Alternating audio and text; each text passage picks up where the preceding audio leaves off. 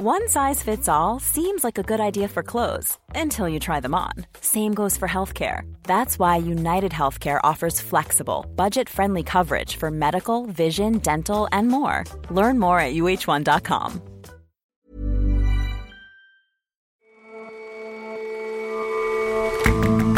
Hello and welcome to The Intelligence on Economist Radio. I'm your host, Jason Palmer.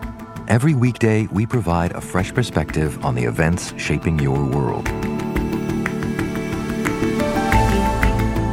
We talk a lot on the show about unhappy situations, wars, famines, oppression, and protests.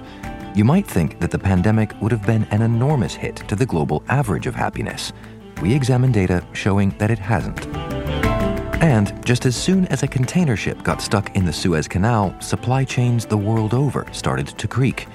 Now it seems weeks may be required to get it on the move again. We look at a blockage in a narrow artery of the global shipping system.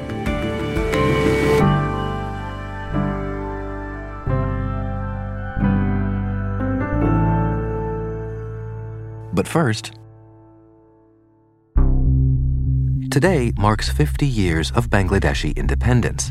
What was East Pakistan declared itself a new country in 1971 as what was left of Pakistan fought a brutal war to retain it. The fighting has obviously been fierce. The shell holes which spatter the fields in the area are evidence of that.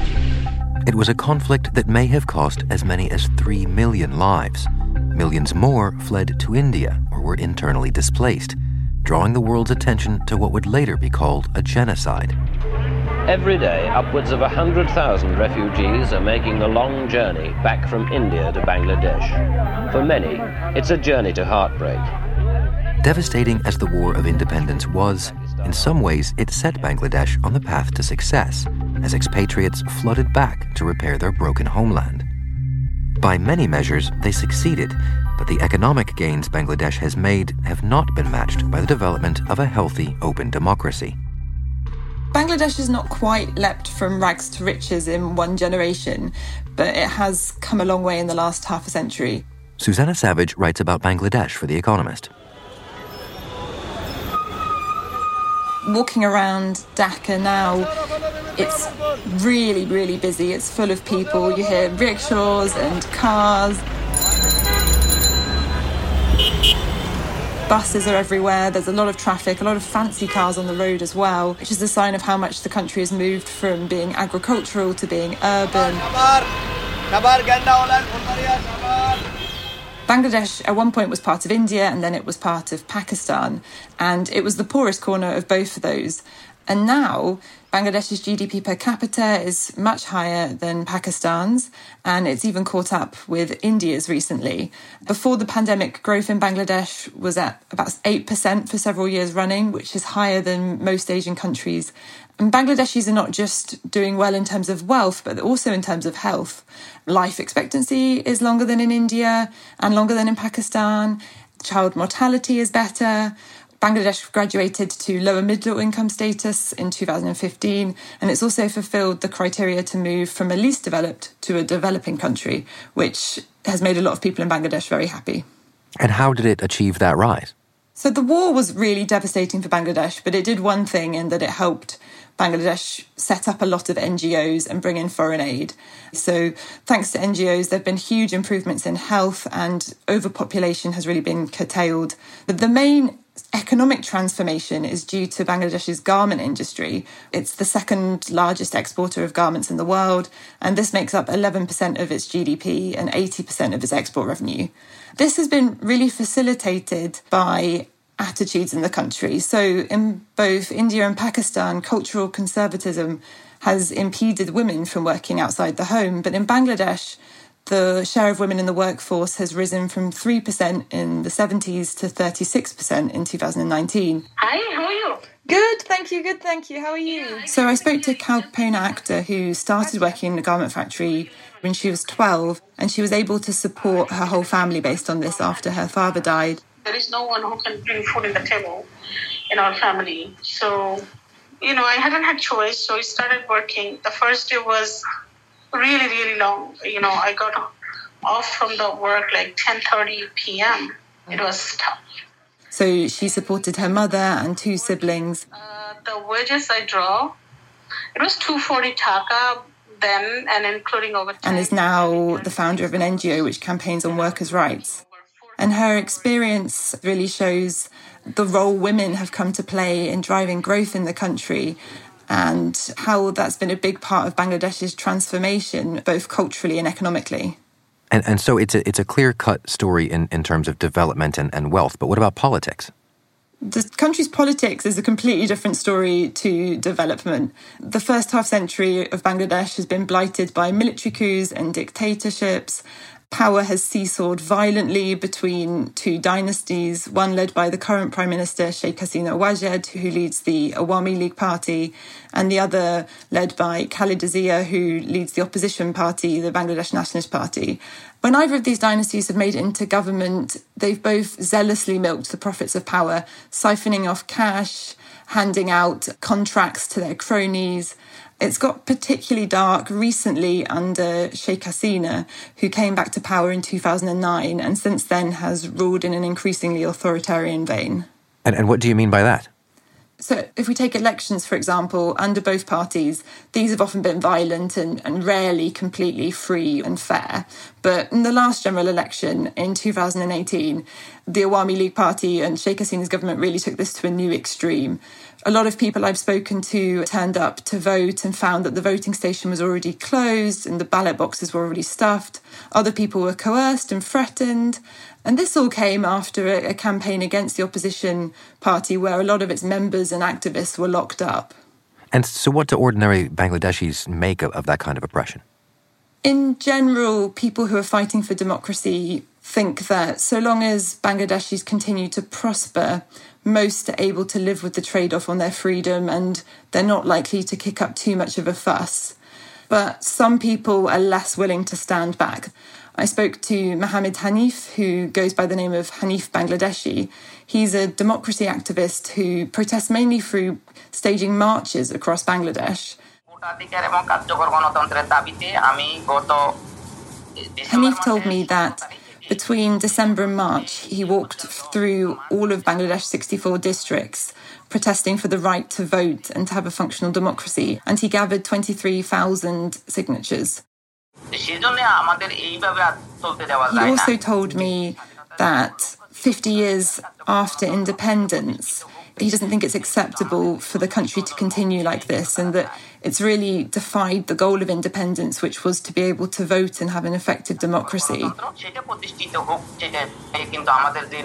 And he says that his generation, who he describes as the new generation, this is what they want. And so, where do you see this headed then with the, the relative economic strength and, and growth, but uh, increasingly undemocratic politics? So, there are a lot of question marks over the future of both Bangladesh's democracy and its economic strength. Sheikh Hasina is 74 this year and she has no clear successor. And aside from that, there's a lot of question marks over how long one party rule can continue if growth falters in any way. And that's not actually as unlikely as you might think. COVID 19 in particular has really laid bare a lot of the inequalities that people are unhappy with. It's also pushed a lot of people back into poverty more broadly than, than COVID 19, a lot of the traits that helped Bangladesh excel in its early years during the 70s, 80s, and 90s an openness to NGOs and a cultural openness, for example, that allowed women to work. A lot of these have come under threat with Sheikh Hasina's growing authoritarianism. For example, big NGOs have been put in their place, and she's started pandering to some Islamic groups who have agitated against secularism and women's rights. So Bangladesh has achieved a lot in the last 50 years, but the country's politics threatens to derail its upward trajectory, and it's not really clear right now how Bangladeshis will react if it does. Susanna, thank you very much for joining us. Thanks very much, Jason.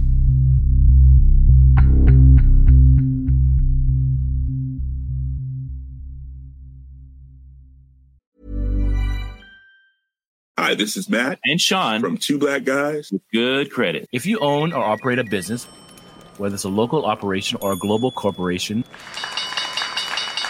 partnering with Bank of America could be your smartest move. By teaming with Bank of America, you'll enjoy exclusive digital tools, award winning insights, and business solutions so powerful you'll make every move matter. Position your business to capitalize on opportunity in a moment's notice. Visit bankofamerica.com slash banking for business to learn more. What would you like the power to do? Bank of America, N.A., copyright 2024.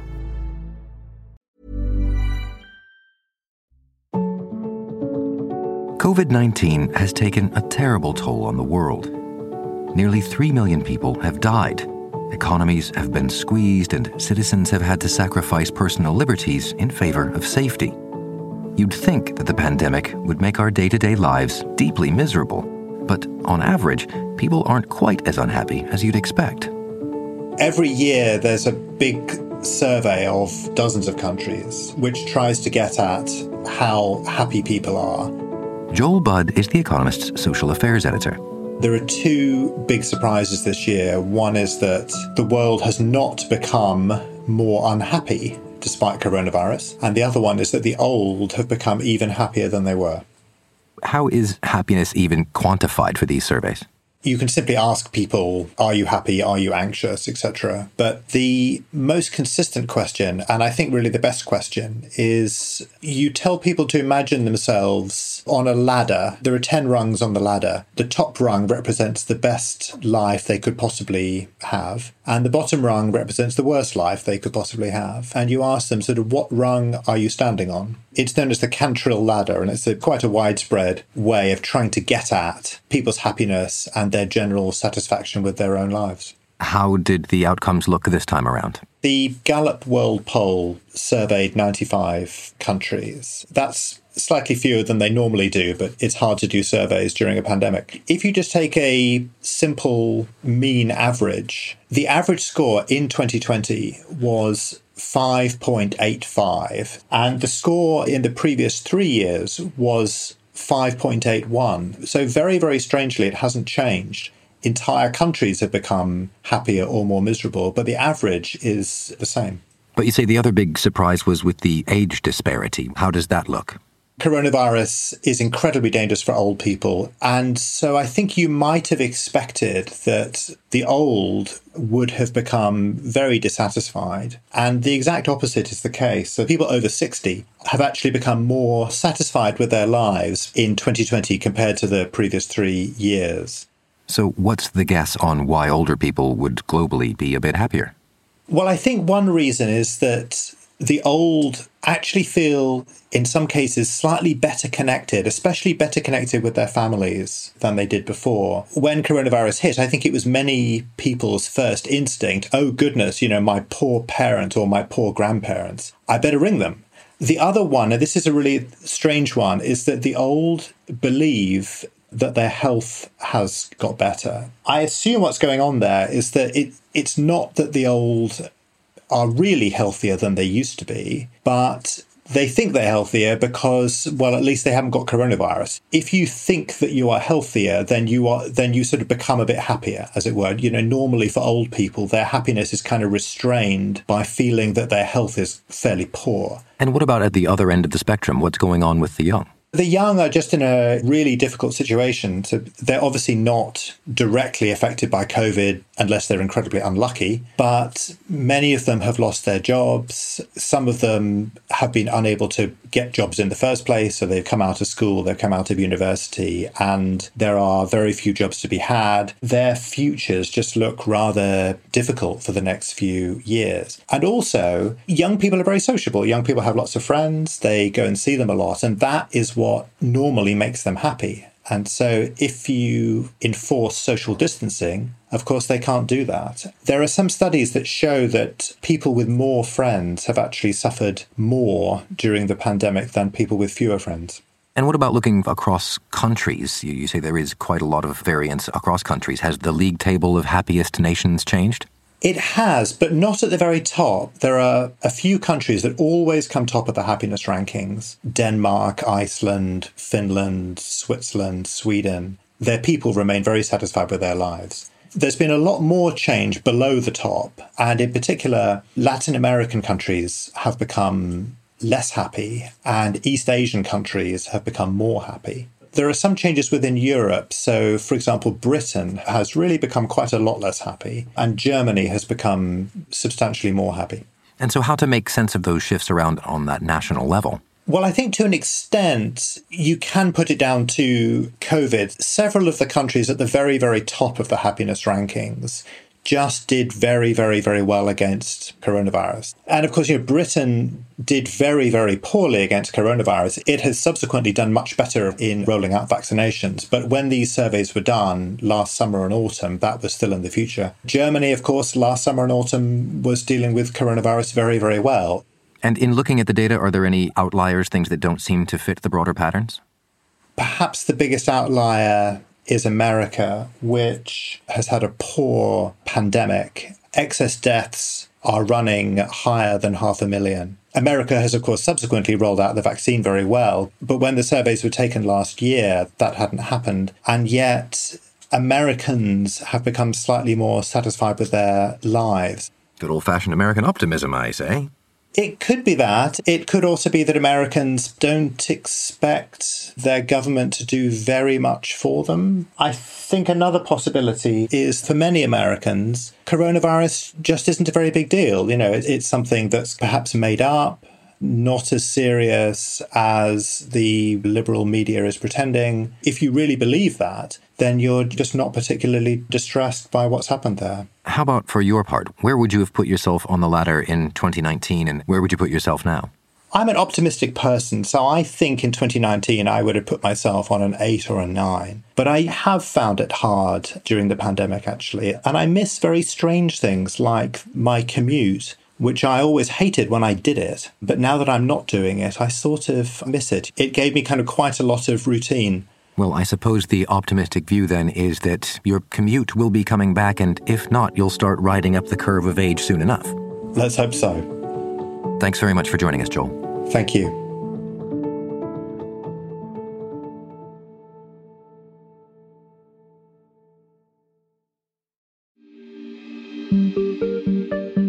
A single 20 foot shipping container can hold 28 tons of goods. The ship Ever Given, one of the world's largest, can carry 20,000 containers.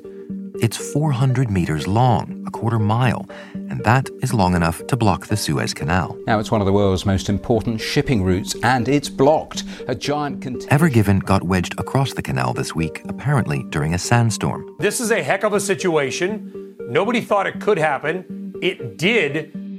Now, on either side of it, 230 ships holding 14 million tons of goods stuck in a maritime traffic jam that might last for weeks. Shipping companies are considering making a very lengthy detour around South Africa instead. The 120 mile long Suez Canal is one of the world's most important sea lanes. It links the Mediterranean to the Red Sea and in essence is crucial for shipping between Asia and Europe and even on to the east coast of America. Simon Wright is The Economist's industry editor. Last year, nearly 19,000 vessels plied the maritime shortcut.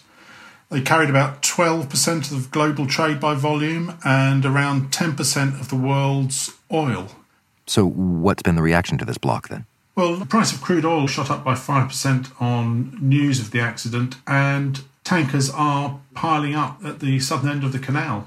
The pile up means that global trade is bound to suffer. Supply chains are already stretched near to breaking point, and this could be the thing that pushes them over the edge. And so, how is it that just a couple of days' delay can already be stretching supply chains, though? Well, I think that's probably not happening right away, but this comes on top of the uh, cold weather in Texas and a variety of other things the pandemic means that empty containers are all in the wrong part of the world.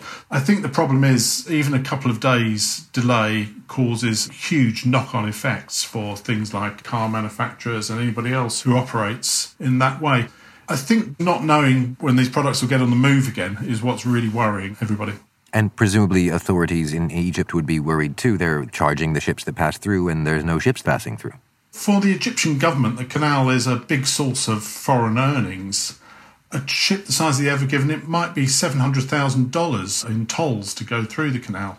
And the country's been doing all it can to attract more business to the canal. So in 2015, Egypt spent $8 billion on an expansion project to cut waiting times.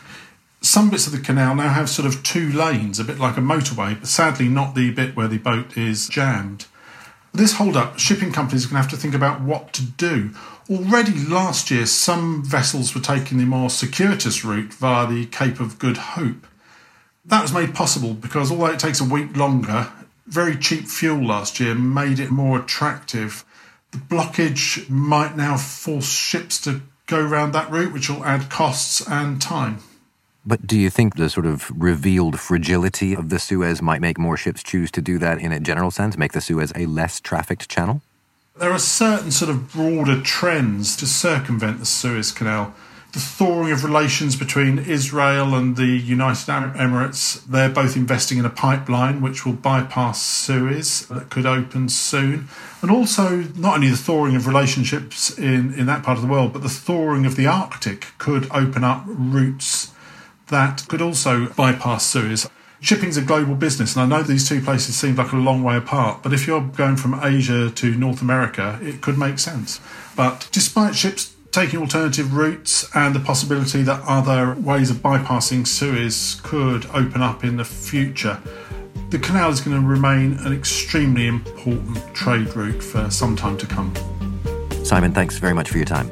Thank you, Jason. Hmm.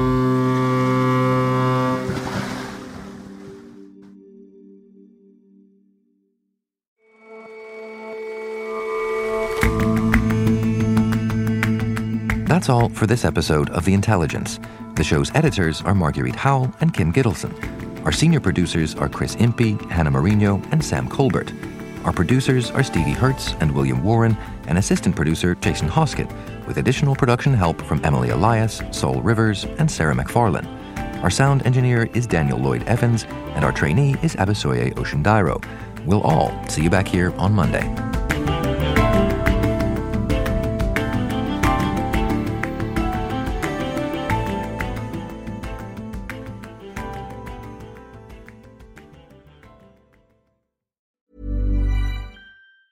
Planning for your next trip?